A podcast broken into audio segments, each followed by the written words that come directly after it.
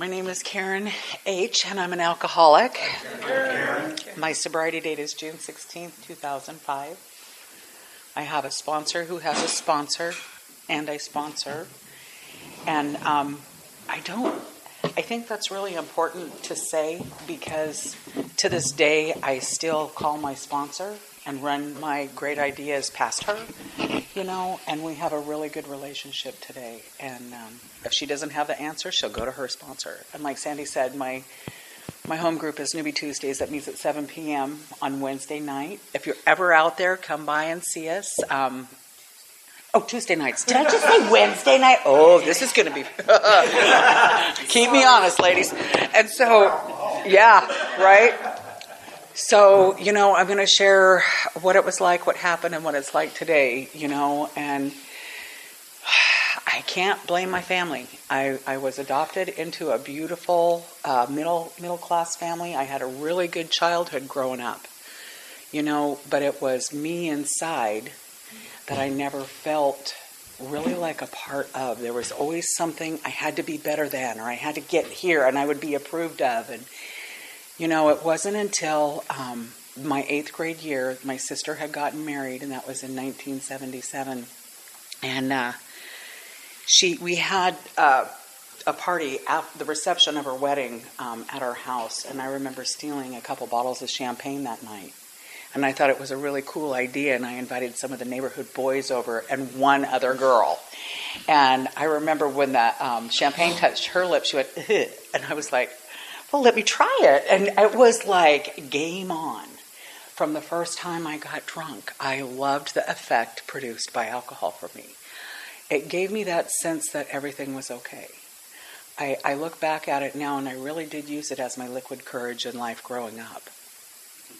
You know, and my alcoholism from then really progressed from the eighth grade going into high school the next year I really struggled in between um, being top of the class and then hanging out with my party friends because I have a whole new group of friends now.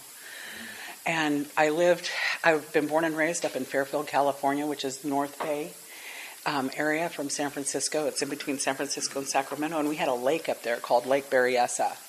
And that was a place in high school, a lot of times, we joked about it, calling it, well, we're going to graduate from high school of Lake Berryessa. But that's what we would do. We would you know, party, get in the truck, drive up the windy, crazy roads, and party some more, and then come home. Um, by my 10th grade year, I had gotten in a huge fight and I got my butt kicked and had black eyes, and I was so um, horrified by these friends that I thought were my friends, and uh, I refused to go to high school. I didn't go to school. That's how big my ego was, really. It was more being, uh, you know, a case of humility. I couldn't face my peers in high school. So, what I decided to do was I ended up going to Fairfield Suisun Adult School. And I, at 17, um, I attended there for like a year and a half, got my GED, and that year was pretty important. Not only did I get my GED, I got a fake ID my name became Penelope Sue Gomez, and it got me into the local bars. You know, and I think it's easier for women to dress that part and kind of, you know, we can put our makeup on and look a little bit older. And that's what I did at 17 with my GED. I started hitting the local bars. It's not a good place for a girl that has low self esteem and likes to drink. You know, and um, my drinking progressed even there uh, pretty fast. Um, by the time I was 20, I ended up in this order getting pregnant, getting married, having the baby, and within a month leaving him. It was a very dysfunctional marriage. It was a very scary marriage, and I absolutely got to see my part in the in my fifth step, sharing it with my sponsor. Um, and there are no mistakes. I have one beautiful son today. Um, but you know, with that being said, I ended up moving back home um, and I nursed him for a while. You know, I didn't drink when I was pregnant, and I've heard this of other women, which just amazes me. Um, I think I had like one half a glass of champagne at our wedding or something when I was a couple months pregnant. But I, I didn't have a problem because I had another living being inside me. I don't know if that's what it was or what, but at about, um, I soon, after I moved home back in with my parents because I left my husband, I ended, I was going to be 21 in, in a couple months. So I was nursing my child at that time. I quit nursing so I could drink at 21 legally at the bars, which if you're going to some of the bars when you're 17 and you go back to celebrate your 21st birthday isn't a good idea. They were not real happy to see me. So I found some really other bars out in the middle of the country that you can hang clothing up on the ceilings and it smelled like cigarettes and alcohol and those were the kind of places I liked to frequent. The lower the bar, the better it was. I really liked it. I, I felt comfortable in there. Um, that lasted for a little bit. What I would do living with my parents is I remember saying, Hey, I need to go run to the store for diapers. And I would get in my car and I would, in my head, I'm like, I'm just going to go to that tavern. I'm just going to have one drink. And I would be on a three day run. I wouldn't come home for days. The effect of alcohol had taken over. Um, you know, and it was stronger than the love of my own child at that point. Um, and for the first time, my mom, who has been a great enabler, stood up to me and said, Karen, if you don't get your act together, we're going to fight for full custody of your son. So, for whatever reason, um, uh, my solution always is cut and run. So, I moved out and I got a job. You know, but that didn't stop me drinking. What it did is that I became a very good hider. very good hider. And I ended up meeting another gal at one of the jobs I worked with that had a teenage daughter that was old enough to babysit my son. And that was really something because we would party five days a week, six days a week, and that was my life for a couple years. Um, the only geographic I did, my son was in the fourth grade, and I worked for an agriculture company, and they relocated me up to Bend, Oregon. Uh, their office was going to close, and they wanted to keep the uh, customer service a good rapport with them up there, and that's the only geographical I really made. Um, and so I thought, you know what, this will give me a great start. I won't drink. I'll move to Bend, Oregon, where I don't know anybody, and that's what I did. So I get to Oregon, and I don't know if any of you have ever substituted something for alcohol, but I dove into my work. I would bring my work home with me. My poor son, I mean, we didn't even, I mean, I was not um, there for him really on an emotional level at all in the fourth grade. But what happened was, it was a couple months after I moved there. I said, "You know what? I'm I'm I've done good for a couple months. I deserve to go drink." So I went down to the local uh, Albertsons, which is in Oregon, and I remember going down the aisle looking for their vodka, and I had to ask a clerk, "Excuse me, where's your hard alcohol?" And they said, "Ma'am." We have a liquor store, and it was on a Sunday. We have a liquor store around the corner. This is a state run liquor state, you know, but we do serve, uh, we do sell beer and wine. So I got enough to do the job. And then I was off and running again. You know, that was a short stint, um, but that's what I did. Then I met one of my neighbors, um, and I remember really wanting to do this deal so bad. And part of my story is it's not like I haven't tried to stay sober. I have been dunked and sprinkled so many times in so many different organized religions thinking that is what was going to keep me sober. And it didn't because by Monday night I was usually drunk. And then I would sit back and say, well, they're a bunch of hypocrites. I saw them in a bar, but you know, look at me. I'm right there too. So I remember um, my neighbor asked if I wanted to go um, out and shoot some pool at a local tavern. And I said, you know, sure, I'll go. So we went out, and there was a really scary guy there. Those were the kind I liked. And he was really scary. And he came and he sat down. I guess they gravitated towards me. I don't know. But um, his name was Fred. And I remember going, you know, there's other women, though, over there you can go talk to. And he's like, no, I'm fine. And he got in my face and started buying me drinks. So we went home that, he didn't come home that time with me. The next week, my neighbor Jeff comes over and says, Hey, Karen, you want to go out and shoot some pool or throw some darts? I'm like, Yeah, let's go. This time, I'm already drinking like every other day. And in my head, I'm like, Oh, maybe that scary guy will be there. And you know, he was. He was there. And uh, that night, this is how I dated. He ended up coming home with me. And so we were together. And uh, he stayed there for a couple months, didn't leave. And then I get a call. My son's birthday's in June, and uh, I get a call from jail that he had just gotten a DUI on my son's birthday, and that I needed to go um, see his mom for bail money. And I went, okay. And so, of course, I drink a couple, I remember this vividly. I drink a couple shots of Jägermeister before I'm going to go meet my new mother in law. Um, so I go out there and she gives me the money and she says, Whatever you do, he cannot come here, but here's his bail money. Don't tell his dad. And so I go down to the jail and I'm going to get Fred out of jail because he got a DUI on my son's birthday. Isn't that normal what we do for our kid's birthday? And so they said, You know what?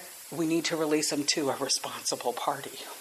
And, and I'm like, okay, I guess I'm it. So he came home to my house on house arrest and stayed there, you know, for the next couple months. And then that worked out really good because he ended up proposing to me. And so, of course, my next husband was an unemployed man that was on house arrest at my house. So we got engaged and uh, it worked. You know, I, I don't want to say it didn't work because alcohol did work. We had a lot of fun, you know, but we, I, mean, I look back now and I think of some of the times that I just am amazed. I know God was doing for me what I couldn't do for myself because I should not be here today. You know, and he had a son, and a lot of times we would end up calling his son to come pick us up, but not all the time. Sometimes we um, would drive separate cars Sometimes we would meet at a bar. Sometimes we were camping on lakes. I mean, it was crazy. I remember even taking my granddaughters out when they were really young on on lakes and partying with them. And not what they weren't drinking, but me and Fred were. And it was such a danger that we put our family in jeopardy. Um, but it's I want to say that that happened for a while. Then I remember his mom said, "Are you sure you want to marry Fred? He's such an alcoholic." And for me, I was like, "Sure." because I'm the kind of person I like to hide my alcohol and I could blame him for my drinking. Um, and I remember the last Christmas before we got sober, um, my mom called me. We had gone up to Cal- gone down to California and spent some time with my mom. Um, about four days down at my mom's house for Christmas because I wanted to spend time with her. Well, what, what I remember of, we spent time in the garage, me, my husband, and my son, drinking and smoking. And then I had my own bottles out in the truck in the back. So I was throwing my bottles in the truck. And I remember after we came home, my mom called and said, There's a bunch of empty bottles in this truck out here, Karen. And I said, Hold that, Fred. You know, and that's what I did. I blamed Fred all the time, all the time. Um, and then, you know, that last year when I, I mean, I started drinking daily and it got really scary, you know, but I wasn't as bad as him yet he was 10 years older than me and I could see his health really going. I'm like, I'm not that bad yet. So I had a neighbor who was in AA. Her name is Margot. And I used to tell Margot, I just, I can't believe my husband's drinking so bad. He needs to go get help, blah, blah, blah, blah, blah, blah. And, you know, I would just complain to her all the time. And she goes, there is a program, you know.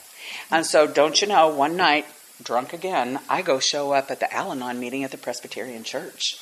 And there was four people there, and I'm reeking of alcohol.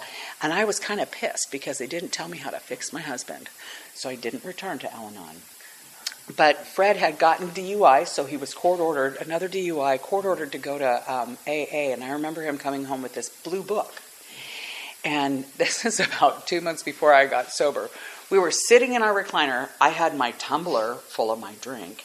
And I'm sitting there sipping on it, and I'm like, well, I'm going to read chapter to the wives to you. That's going to fix you.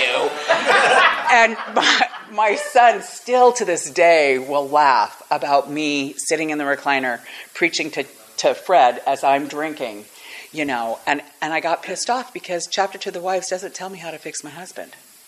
It says I'm supposed to be loving and patient. I'm like, this sucks. And so you know, by that time, our home had been in foreclosure a couple times within the last couple years. I still had a job. I was the only one really employed. He wasn't real employable, but we I have just loved him dearly.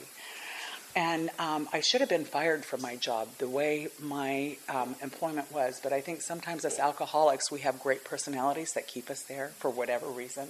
But I think I was going by a thin string. Um, my family relations weren't that good, except for I would call my sister drunk on Sundays, and she never knew I was drunk. But she would remind me of the conversations that we had. And so I remember trying to control my drinking right before I came into AA. I'm like, okay, so I'm drinking daily. This time I got invited to go out to the martini bar. I'm like, I'm not going to drink before I go. I'm only going to have two martinis and I'm going to come home. I didn't even make it out of the neighborhood. There was a, a, a gas station liquor store right there. Before I pulled in, filled up my cup, and it was only three miles into town. But I couldn't go without my alcohol even at that point. And I made sure I had enough so that when I came home, I would still be okay. I remember saying that I would never drink in the mornings. But I had also heard that someone said a shot will help you with the morning jitters. And that's to the point that I got. And I was really scared because I remember just sitting there going, Karen, how did you get here?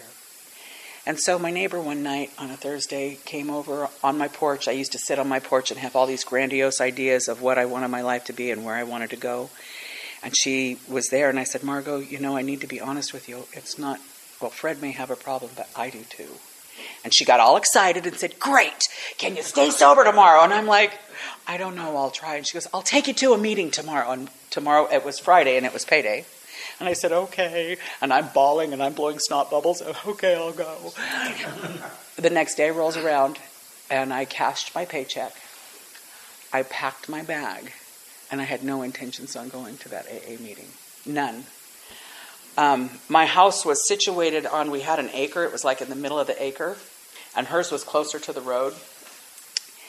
My plan was I was done living. I was going to, although my bag was packed, in case I lived, I don't know, but I was going to throw my truck in front of a semi on Highway 97. That was my plan.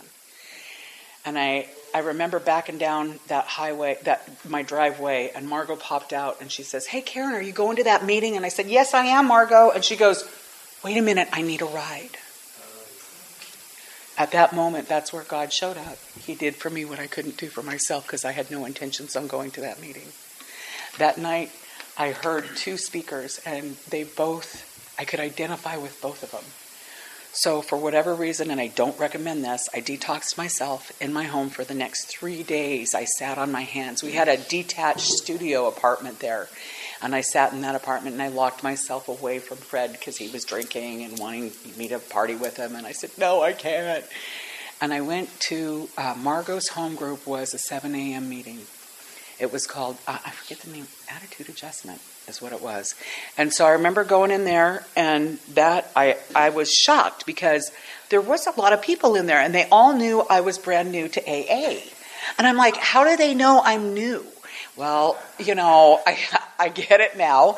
And so what I heard that day was don't drink in between meetings and keep coming back. That really scared me because I was thinking, I don't know if I can go another 24 without a drink. That meeting's not until 7 a.m. I don't know what I'm going to do. I grabbed Margot and she goes, Karen, there's a meeting at 5:30. I said, "Oh, okay." So my work was only five minutes away, so I got to do the 7 a.m. meeting, go to work, and then come back to the 5:30 meeting. I call those my bookend meetings. Um, at about two weeks sober, I'm feeling good.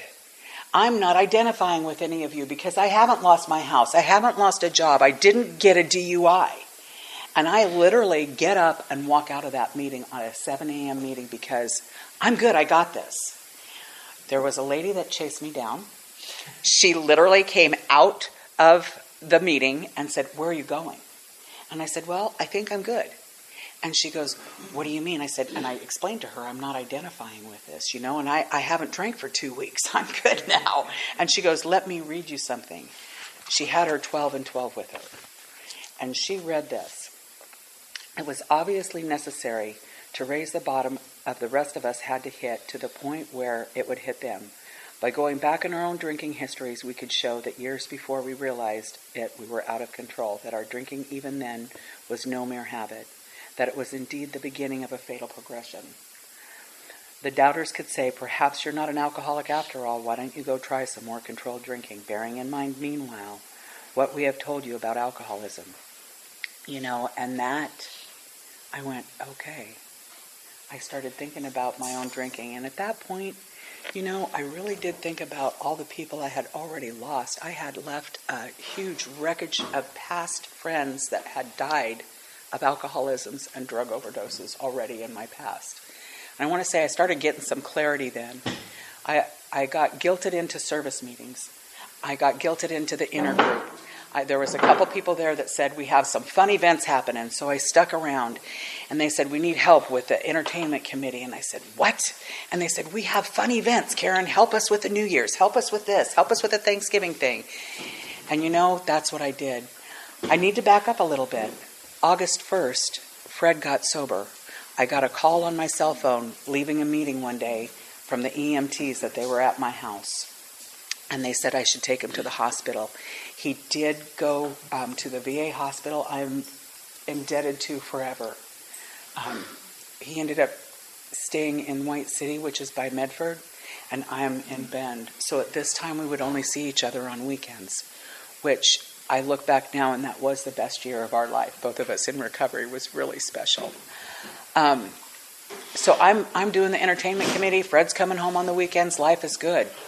But I have to be honest with you. I, at about six months sober, I was a dry drunk, and I kept hearing you guys tell me to get a sponsor and do the steps. And I also saw people die in AA within those few months that were try- weren't doing the deal. They hadn't done their step work. So I knew that if I didn't get a sponsor and do these steps, I was going to die. And I, I had, I don't know if it was in a grapevine I found it or what, but I had the idea. I had a couple women in mind and I was going to hold interviews.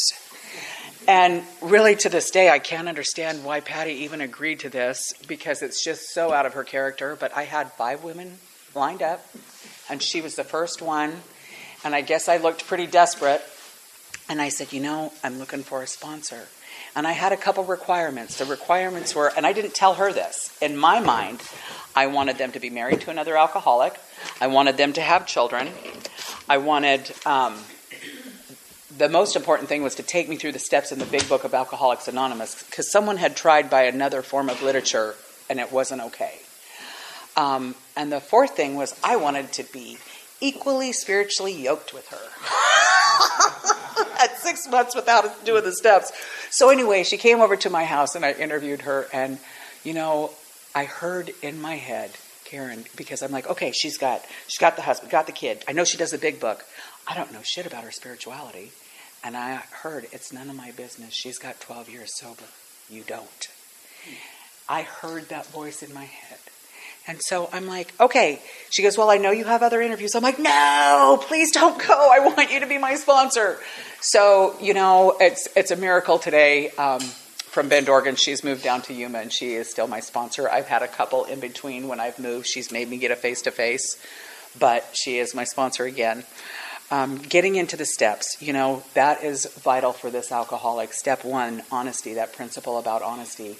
Really admitting that I'm an alcoholic, fully admitting to my innermost self that I'm an alcoholic. And that's what I had to do in this program. And I have no doubt I am an alcoholic. You know, step two, um, the principle behind step two is hope. I heard hope by you guys saying over and over do these things, get a home group, get a service commitment um, get a sponsor, do the steps. You know, you guys kept saying that. So those were the things that I was doing. I was hoping that I would never, ever have to drink again, like you guys said. That third step, you know, um, faith is the principle behind that third step. And I think I needed permission to get the God of my understanding. Because, like I said, I had been dunked and baptized in so many different organized religions, but never had the connection with the God of my own understanding. And in my third step work, I had to memorize the third step prayer, rewrite it in my own words, and write down the characteristics of a God of my own understanding. And I think that was in part two, but I carried it over to three. And that's um, really when things started changing. The fourth and fifth step was ones I didn't want to do. I wasn't going to do when I first came in. The fourth step came around. She took me through the steps and the, the columns in the big book and only gave me two weeks to do them. She knew better than to let me sit on it. She knew the craziness in my head. But you know, each step for me was a spiritual experience. It was like, I mean, by this time, you know, they build on each other in such an amazing way. You got that honesty, you got that hope, you got that faith. And fourth step is the courage. The courage to do this. You know, and I was sitting there writing and I had like one thing I wasn't going to tell anybody. I'm taking it to my grave, and that's okay very much, you know. But I remember I had invited a couple ladies with not a lot of sobriety over to my house because we were going to do it. We were going to have coffee and step step four work and talk about it with each other because I was terrified about it. One of the gals at one time had had 20 years and relapsed, and she had one. And I asked Tony, I said, Tony, do I really have to tell Patty everything? And she goes, I believe that's why I relapsed because I didn't. And I went, shit. So I had my appointment with my sponsor. It took a couple hours. We went through the process. Um, in step five, the principle is integrity. And you know, I started for the first time in my life seeing how I played a part in my life. Um, that first ex husband that I had, you know, I could see where I was very dishonest by marrying him because I wasn't in love with him. I not only ruined, you know, his life, mine too, you know. So I got to see my part in some of these things and, and in my life on where I had let that fight at high school keep me from, I had blamed somebody for kicking my butt, that I wasn't ever going to go back to school again. You know, those were the kind of things that I was keeping and holding on to in my resentments and my fear. My fears were huge. I didn't have alcohol as a courage anymore. Um, that fifth step, when I got done, we were sitting in Patty's room, and I said, I'm going to go out and smoke a cigarette. I'm all done. Phew. So I go out and I sit on her porch, and I'm smoking a cigarette on the step, and she looks at me and she goes, Well, is there anything you're going to take to your grave that you haven't told me? And I was just like, Yeah, there is. And you know what? It's between me and God. And I, I, I had her over a barrel because when she would get nervous, she would do this rocking. She still does it today. And I'm like, Okay, it's between me and God. What am I going to tell you? I'm not going to tell you. And she said, It can't be as bad as blah, blah, blah. And I went, Oh my God, how did you know? And she goes, That wasn't even on my fourth step. And I'm like, Oh my God. And it was not only a spiritual experience for me, once again, God was doing for me what I couldn't do for myself. And you know, the remaining steps, it was a very spiritual experience for her because she had no clue where that came from. But we do know that was God speaking through her, through me. So there is another person in this world that I can trust that loves and loves me unconditionally with no judgment. Six and seven, willingness and humility. Those steps were really important because doing my fifth step, she was taking notes, writing down my character defects, and um, what to replace them with. So I got to take a real good look at that, and I'm so grateful for the 12 and 12 because it goes into a lot more depth. Um, eight was just making a list, using my fourth step, not burning it, but using my fourth step as far as the names of people that I was going to make amends to and others that I had harmed. And she said, I can put that list into ready to do amends now, maybe someday, and no never. And you know, at that time, I was carrying around three bags of unopened mail. So I had a lot of financial wreckage in my past. I had IRS, I had state taxes, I had done a lot of damage. Um, and so I remember doing those, and as I was doing those amends, it was amazing. Those first ones that I was ready to do, now they were done. And those ones that maybe someday started moving over to that first column that I was ready. And those no nevers, they're not there anymore. But the most important thing is that you, I, I know that it's the living amend. And on September, it was September 2nd, 2006, me and Fred, he was getting ready to get out of the White City VA hospital and he was going to be coming home in 22 days. And I had finished steps 10 and 11. Um, 10 was continued to take that personal inventory and when wrong, promptly admitted it. You know, and that is, uh, oh, I want to say perseverance on that one. Oh, no, no, no, no. I don't like that word. That's self control. You know, I have to really learn to keep doing that. Not self control. I want to say, what is that word? step 10 principle. Oh, I'm going to have to look at my notes. Anyway, so I had been doing step 10 and then step 11. On September 2nd, er, we were over in south of Salem area. We went to go see his daughter to do face to face amends with our daughter and the step step grandchildren, my step grandchildren. My granddaughters call me Grandma Karen today. And it was such a beautiful experience. We spent three days with them and it was amazing. Normally, because I was in, you know, we ended up getting a hotel room. The grandkids stayed with us. We barbecued at the hotel. I mean, we had a great time. I got to, I got to watch Fred um, do an amends to his ex-wife.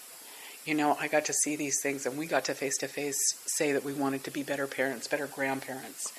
Um, after that day, and me and Fred had a real important moment on the 11th step, you know, that uh, St. Francis prayer, that 11th step prayer. And we had come to a realization that we were at the best point of our marriage when we both had this aha moment that it's better to give love than to receive love. And it is.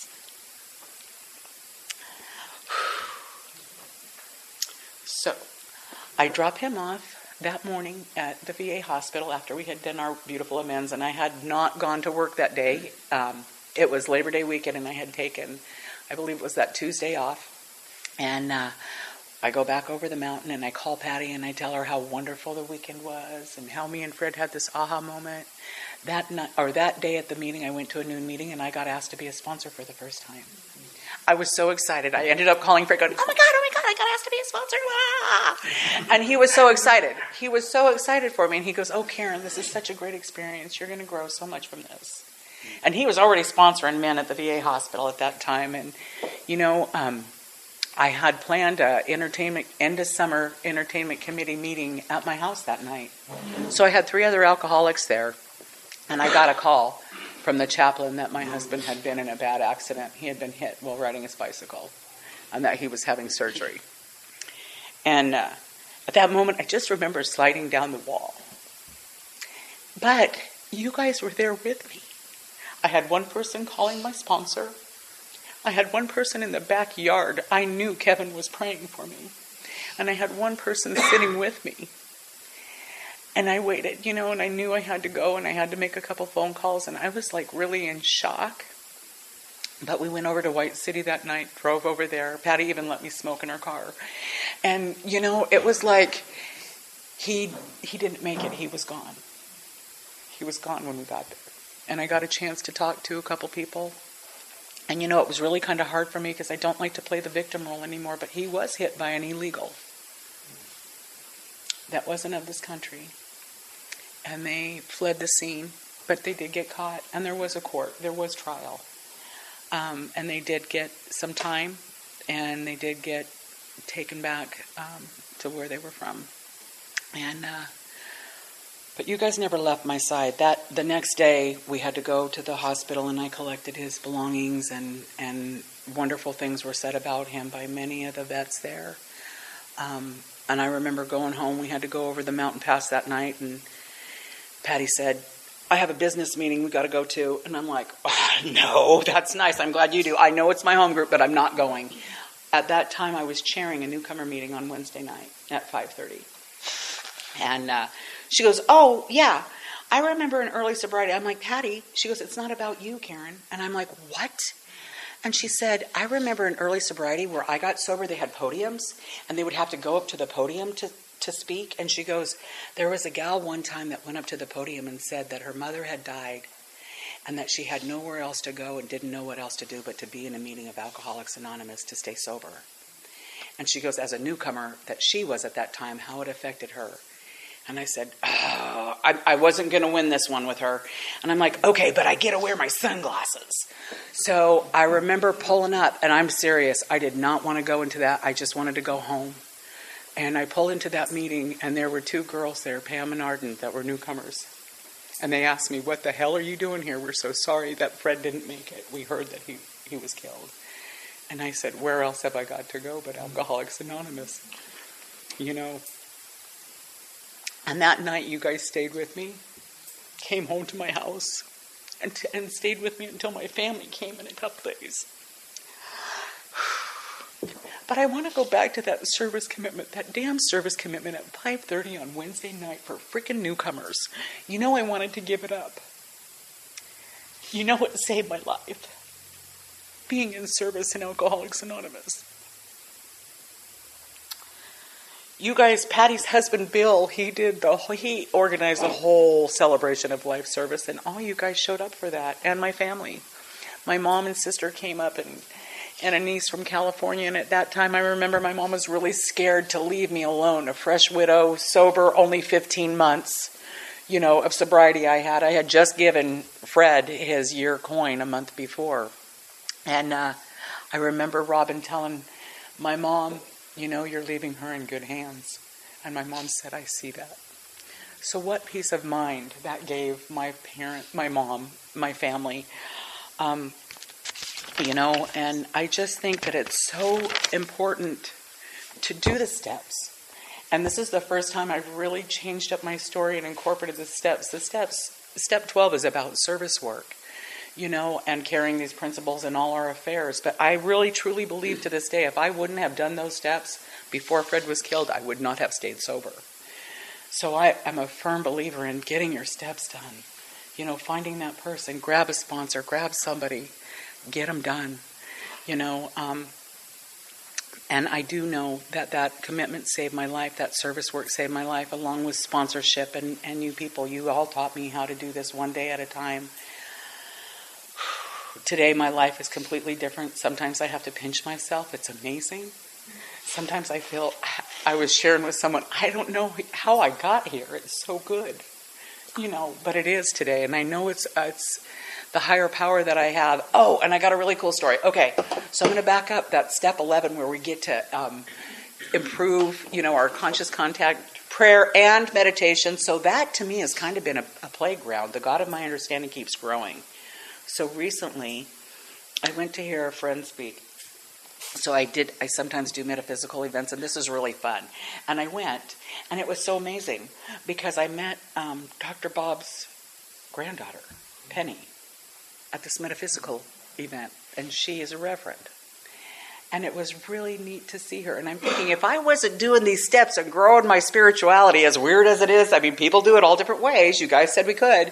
Um, it was really neat. She said, and I, I, I want to end with this her words were, you know, my grandpa, Dr. Bob, if it would have been up to him, it would have stayed in Ohio in the 12 beds in the hospital. And if it was up to Bill, Bill would have sold it and franchised it. And I just thought, oh my gosh, is that not divinely guided or what? You know, God did for us what we couldn't do for ourselves. And with that, I'm entire, I'm eternally grateful for this program, and thank you for letting me share.